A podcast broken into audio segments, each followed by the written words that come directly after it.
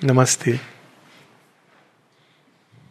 किसी ने पूछा है कुछ अवसाद अथवा डिप्रेशन के विषय में कुछ कहने के लिए? बहुत बड़ा विषय है, बहुत तरह से इसकी चर्चा हुई है, लेकिन कुछ एक मूल बिंदु अगेन, हर चीज़ के मूल बिंदु को अगर हम पकड़ लें तो बाकी चीज़ें सरल होती जाती हैं। तो अवसाद का मूल कारण क्या है? आप देखें कि प्रारंभ में लोग इसको ब्लेम करते हैं, उसको ब्लेम करते हैं। हमेशा कोई ना कोई तो होना चाहिए ब्लेम करने के लिए। और यदि कोई नहीं है बाहर में तो भगवान तो बेचारा उसको तो ब्लेम आप कर ही सकते हो, कुछ नहीं बोलेगा, फिर भी हेल्प करेगा, क्योंकि भगवान है, बीड़ा उसी ने उठाया सृष्टि का तो सृष्टिकर्ता को लोग ब्लेम करते हैं तो एक्सेप्ट करता है। अब वो कह रहा है कि मैं क्या करना चाहता हूँ? नहीं, हमको उसमें इंटरेस्ट नहीं है। हमको तो ब्लेम करने में मज़ा आ रहा है, इसको कहते हैं निंदा सुख। तो या तो दुनिया की निंदा करो, कोई नहीं तो भगवान की निंदा करो। तो ये, इससे क्या होता है? अवसाद की इस अवस्था से कि मेरा जीवन व्यर्थ है, मैं बेकार हूँ, इससे अच्छा तो मर जाना अच्छा है। माता जी जी कहती you want to die then be bold and courageous to die to your ego मरना चाहते हो ना, इस सीमित ईगो जो केवल अपने बारे में सोच रही है। एक अहंग एक व्यक्ति जो अवसाद में होता है, उसके क्या विचार होते हैं? ध्यान कीजिएगा, मैं ऐसा हूँ। मेरे जीवन में ये क्यों हुआ? उसने मेरे साथ ये क्यों किया? मुझे किसी ने क्यों नहीं समझा? मुझे किसी ने ऐसे पकड़ा, ऐसे छोड़ दिया, ऐसे ये किया, ऐसे वो किया। मेरे, मेरा धन लुट गया, मेरा जीवन लुट गया। इसमें कॉमन चीज़ तो मैं है। अब जितना मनुष्य अपने बारे में सोचेगा, मान के चलिए कि वो मिजरी में जाएगा, उसको कोई नहीं निकाल सकता। आप कितने भी ड्रग्स देंगे, थोड़े समय के लिए वो ठीक होगा। लेकिन यदि उसने इस बीच ये सुई नहीं बदली कि नहीं, मैं अपने बारे में नहीं सोचूँगा। तो वो अपने आप आप देखेंगे कि वो चीज़ ठीक हो जाती है। आप कई बार भारतवर्ष में, पुराने समय की महिलाओं को देखेंगे। सबसे ज़्यादा डिफ़िकल्ट जीवन किसी का होता था तो उनका होता था। हस्बैंड ने घर के अंदर बंद कर दिया है लिविंग जेल में है। किसी को कुछ कह नहीं सकती, उनकी भी भावनाएँ हैं।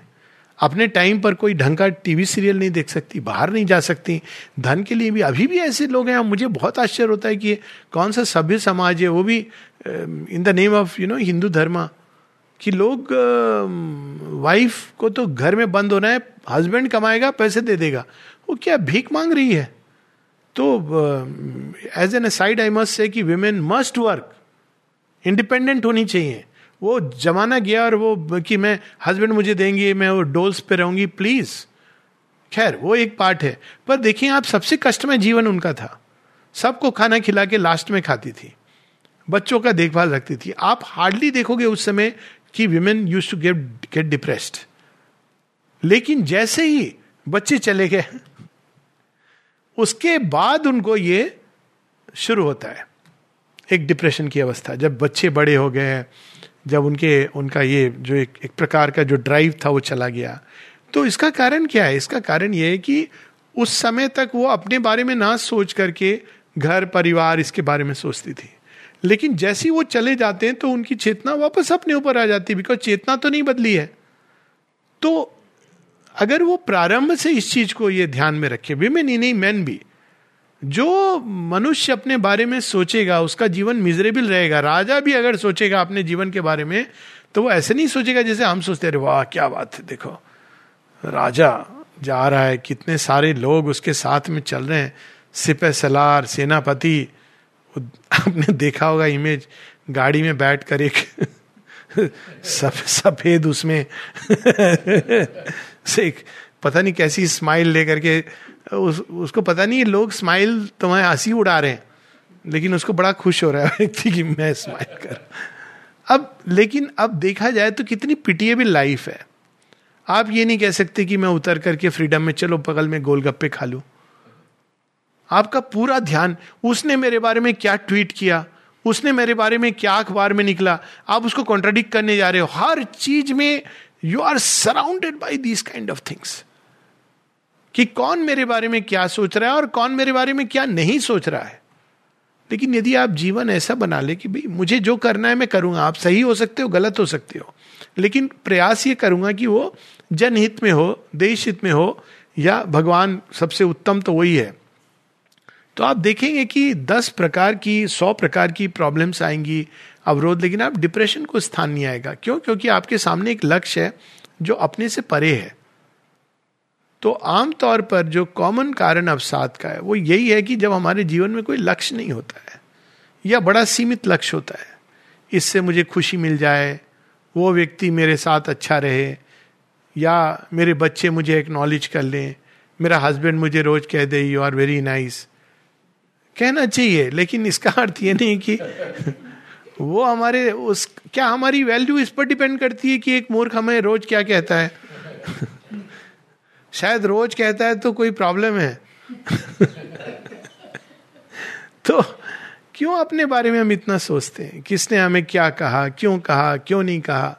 इंस्टेड एक गोल रखे और ऐसा गोल रखे, माने एक बड़ी सुंदर इसमें सूत्र दिया है nameless life is always a miserable life all of you must have a name but do not forget that on the quality of your aim will depend the quality of your life your aim must be wide and high generous and disinterested जितना ऊँचा तो आप जीवन में कभी चुप, अंतिम समय तक लगे वहाँ तक चढ़ना है अभी? चढ़ू। लोग कह रहे होंगे, अरे, आप इतने बूढ़े हो गए। बूढ़ा? कौन बूढ़ा? मैं तो बच्चा हूँ, मुझे वहाँ चढ़ना है। वाइड आकाश लांगना है। तो उसमें फिर मृत्यु से भी कोई समस्या नहीं होती है। क्योंकि आप सोचते अच्छा मृत्यु के बाद भी आकाश लांग सकते हैं, हो सकता है। आकाश लांगना है।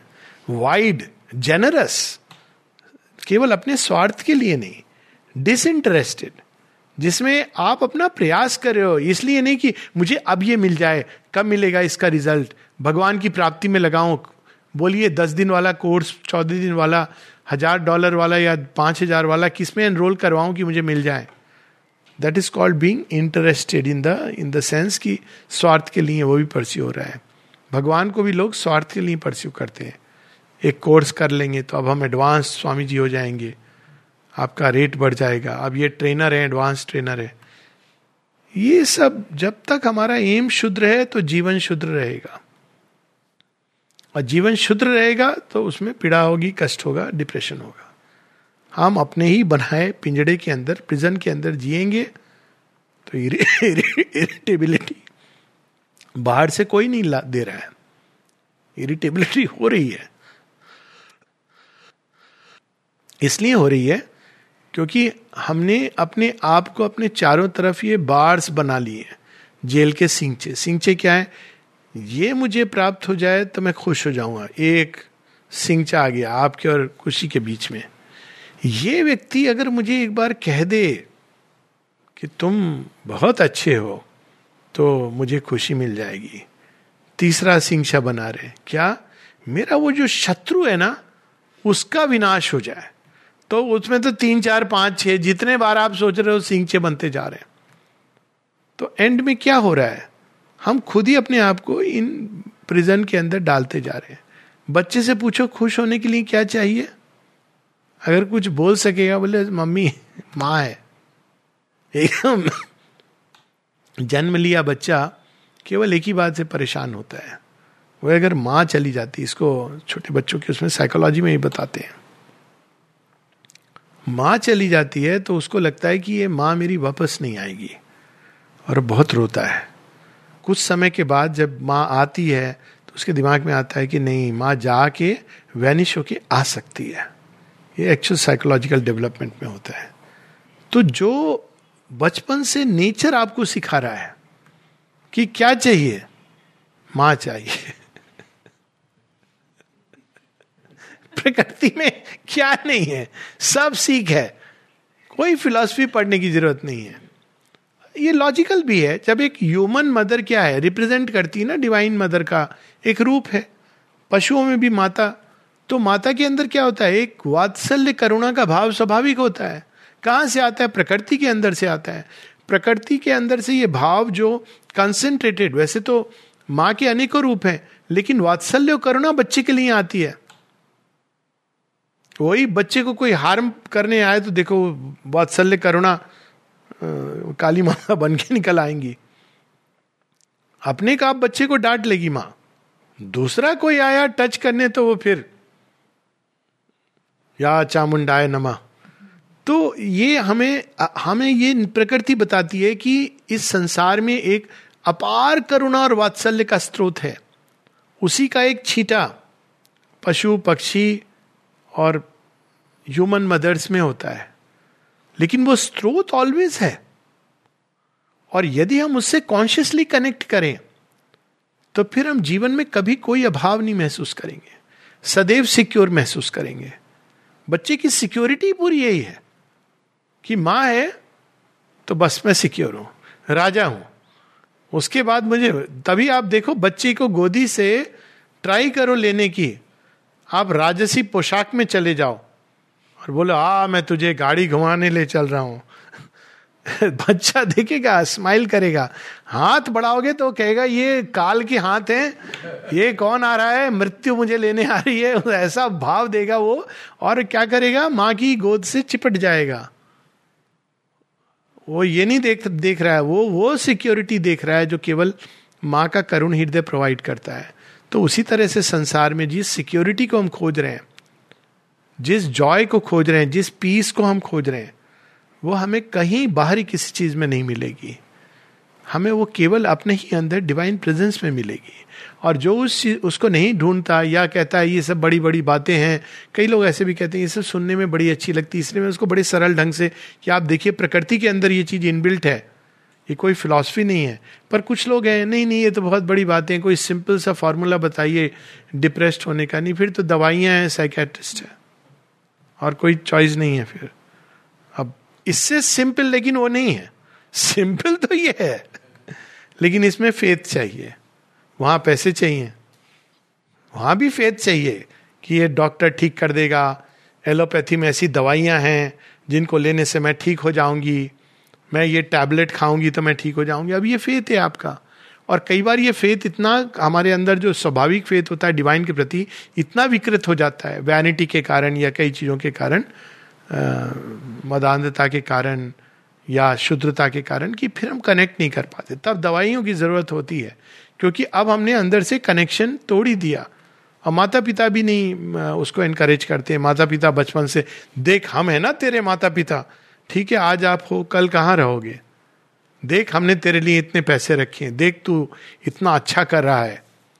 वो सब आप कहिए बच्चे को, लेकिन उसको ये स्मरण कराइए कि हमसे भी परे there is a greater truth जो तुम्हारे ही अंदर है। तो आप देखिए, कभी अवसाद नहीं होगा। वो तुम्हारी माँ है, मित्र हैं, सब हैं, तुम्हारे साथ चलती हैं। कितना भी महाअंधकार हो साथ में रहती हैं। तो मूल कारण अवसाद का अहंकार। मैं, छोटा मैं, और भी ज़्यादा भयानक। और उसका निदान क्या है? अहंकार की पाश को खोल के माँ, वास्टनेस, लाइट, फ्रीडम, ब्लिस आनंदो हम अनंतो हम, विशाल था, प्रकाश, और वो सब श्री माँ के चरणों से आती वो प्रेम जो हम संसार में ढूंढते हैं, कंप्लेंट करते हैं, दुखी होते हैं।